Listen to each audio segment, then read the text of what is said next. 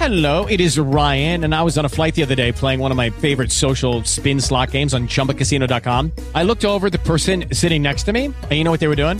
They were also playing Chumba Casino. Coincidence? I think not. Everybody's loving having fun with it. Chumba Casino is home to hundreds of casino style games that you can play for free anytime, anywhere, even at 30,000 feet. So sign up now at chumbacasino.com to claim your free welcome bonus. That's chumbacasino.com and live the Chumba life. No purchase necessary. VGW Group. Void were prohibited by law. See terms and conditions. 18 plus.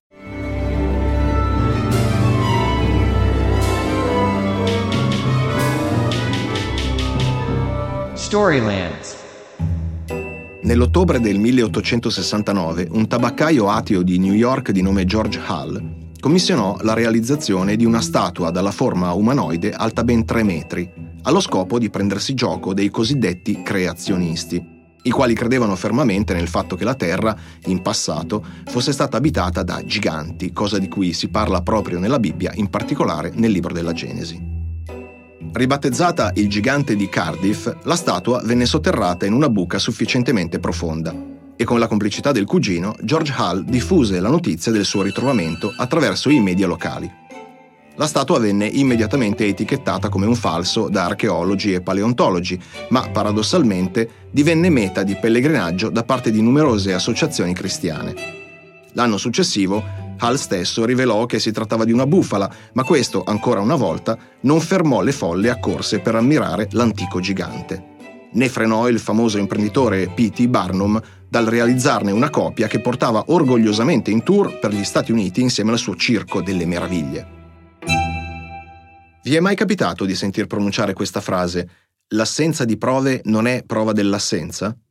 Alcuni di voi probabilmente già conoscono il senso di questo apparente gioco di parole. Nell'ambito del metodo scientifico e della ricerca, ciò che si intende con questa affermazione è che il fatto di non trovare prove di un determinato fenomeno non implica che allora tale fenomeno non esista. Infatti, è possibile che non si siano trovate prove finora, ma che si troveranno in futuro. Come sappiamo tutti, la tecnologia avanza continuamente e consente di avere a disposizione nuovi strumenti sempre più raffinati di ricerca.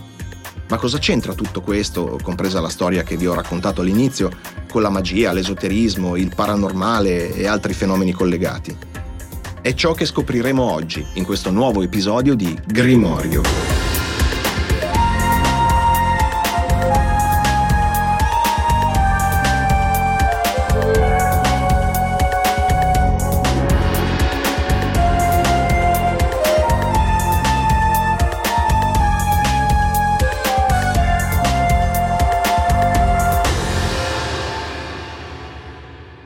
Intrinsecamente impossibile dimostrare la non esistenza di qualcosa. Le cosiddette prove sono un qualcosa di positivo e non negativo. Questa affermazione è da sempre al centro di molti dibattiti tra credenti e atei o agnostici sulla possibile esistenza di Dio. Molto spesso i credenti affermano che la scienza non è mai riuscita a produrre prova della non esistenza del creatore, ma questa argomentazione non ha molto senso. In primo luogo perché non spetterebbe allo scettico l'onere di dimostrare la non esistenza e in secondo luogo perché non sarebbe possibile produrre simili prove in relazione a un sacco di altre cose che però diamo per scontato non facciano parte di quella che comunemente chiamiamo realtà. Creature come il mostro di spaghetti volante, l'invisibile unicorno rosa o il drago nel garage o la teiera di Russell sono state create proprio per sottolineare l'invalidità di questo tipo di argomentazioni. Esiste però un campo in cui l'assenza di prove viene, più o meno esplicitamente, più o meno consciamente, presentata di fatto come una prova dell'assenza. Il paranormale. Sotto questo termine ombrello possiamo infilare tutto ciò che non rientra nei canoni standard della ricerca scientifica mainstream, come magia, occultismo, esoterismo, poteri psichici, il fenomeno degli oggetti volanti non identificati, molti casi di criptozoologia, qualsiasi fenomeno considerato sovrannaturale, eccetera, eccetera. Sul web, YouTube e altri social ci sono tantissime pagine, siti o blog di cosiddetto debunking, nei quali si prendono in esame video che mostrerebbero presunti fenomeni paranormali con l'obiettivo di smontarli, dimostrando come gli eventi ripresi si possano ricreare molto facilmente con alcune furbizie di montaggio, con la manipolazione stessa del filmato o con banali trucchi da prestigiatore. Intendiamoci, eh, tutto ciò è assolutamente vero. È molto evidente che la stragrande maggioranza di queste presunte prove risultino essere dei fake, per usare un termine molto di moda negli ultimi anni, ossia dei falsi. Alcuni realizzati anche bene, mentre altri palesemente ridicoli. Questo però non significa automaticamente che i fenomeni in sé non possano esistere, nonostante sia proprio questo il messaggio che i debunker vorrebbero veicolare. Ma non solo, il fatto di poter riprodurre un certo fenomeno con dei trucchi non significa nemmeno, logicamente parlando, che ciò che abbiamo visto nel video originale sia stato realizzato con lo stesso trucco. Significa soltanto che potenzialmente è possibile replicare il contenuto del video incriminato con mezzi truffaldini. E a proposito di truffe, è anche vero che la storia, ai noi, ci presenta diversi casi nei quali sono stati gli scienziati stessi a falsificare i risultati dei propri esperimenti pur di dimostrare la veridicità delle loro teorie. Vediamo qualche esempio. Il primo e forse anche il più tristemente noto è Paul Kammerer, un biologo austriaco vissuto a cavallo tra l'Ottocento e il Novecento. Kammerer era un convinto sostenitore del neolamarchismo e condusse una serie di esperimenti a partire dal 1907 nel tentativo di dimostrare proprio la teoria dell'ereditarietà proposta da Lamarck. Contrariamente a quanto affermano oggi la scienza e la teoria darwiniana, Lamarck sosteneva che fosse possibile trasmettere i caratteri ereditari acquisiti alle generazioni successive. Ad esempio la giraffa, così come la conosciamo noi, possiede un collo tanto lungo perché nel corso del tempo generazioni su generazioni di giraffe si sono sforzate nel tentativo di raggiungere i germogli delle piante su rami sempre più alti. Oggi sappiamo che i caratteri acquisiti non vengono trasmessi geneticamente alle generazioni successive, ma questo non ha fermato Kammerer e molti altri ricercatori suoi contemporanei nel tentativo di dimostrare la teoria lamarchiana. Purtroppo i suoi risultati vennero messi seriamente in discussione quando si scoprì che i rospi sui quali aveva effettuato i suoi esperimenti erano stati manipolati e le loro zampe dipinte ad arte con dell'inchiostro nero. E non è certo l'unico caso. Pensiamo alla mosca fossile che è stata conservata al Museo di Storia Naturale di Londra per più di 70 anni e che poi si è rivelata essere un falso creato in epoca vittoriana. O il caso del famoso uomo di Piltdown. Sempre agli inizi del Novecento vennero ritrovati alcuni frammenti fossili del cranio e della mascella di un primate, mai conosciuto prima.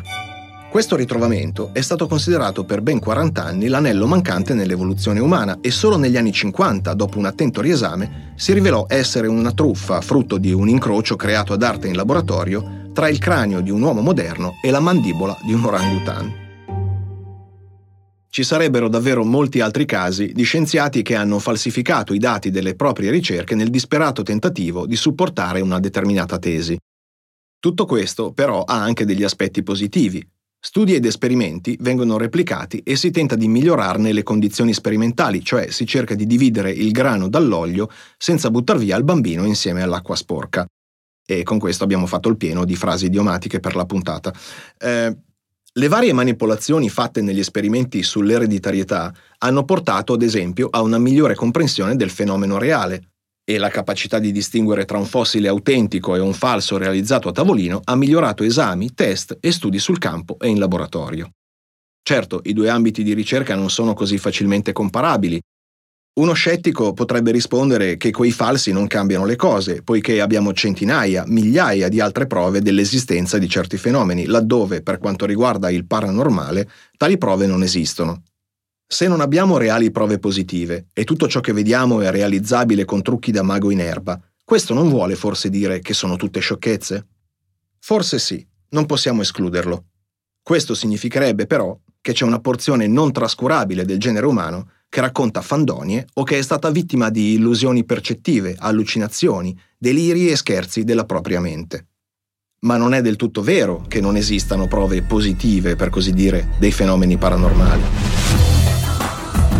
Tim Redin, per esempio, nel suo libro Real Magic, elenca decine se non centinaia di studi fatti su fenomeni psichici e mentali che sono stati condotti all'interno di programmi sia privati che governativi e denuncia come spesso tali programmi vengano tenuti segreti o vengano considerati con sufficienza dalla cultura accademica mainstream.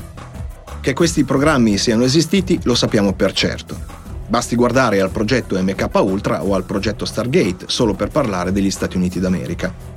Perché i governi delle potenze più importanti del mondo avrebbero dovuto spendere milioni di dollari e impiegare migliaia di persone per decenni su esperimenti che riguardano fenomeni paranormali e psichici se si tratta solo di sciocchezze prive di senso?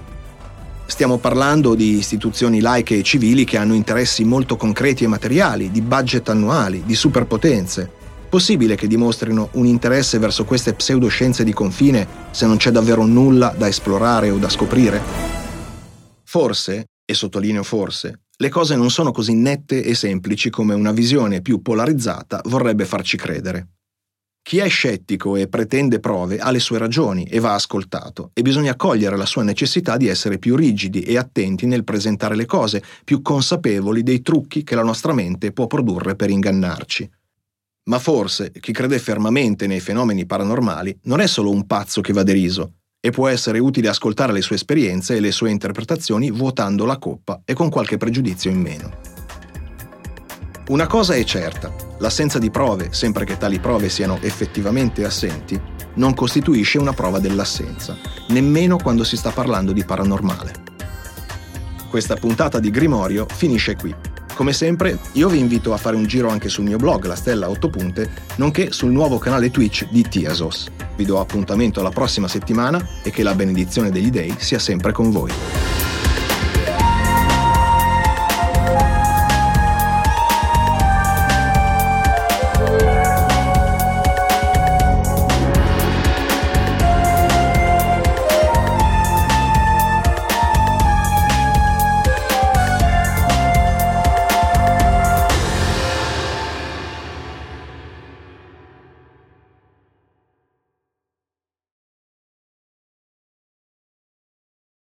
With Lucky Land slots, you can get lucky just about anywhere. This is your captain speaking. Uh, we've got clear runway and the weather's fine, but we're just going to circle up here a while and uh, get lucky. No, no, nothing like that. It's just these cash prizes add up quick. So I suggest you sit back, keep your tray table upright, and start getting lucky. Play for free at LuckyLandSlots.com. Are you feeling lucky? No purchase necessary. Void where prohibited by law. 18 plus terms and conditions apply. See website for details.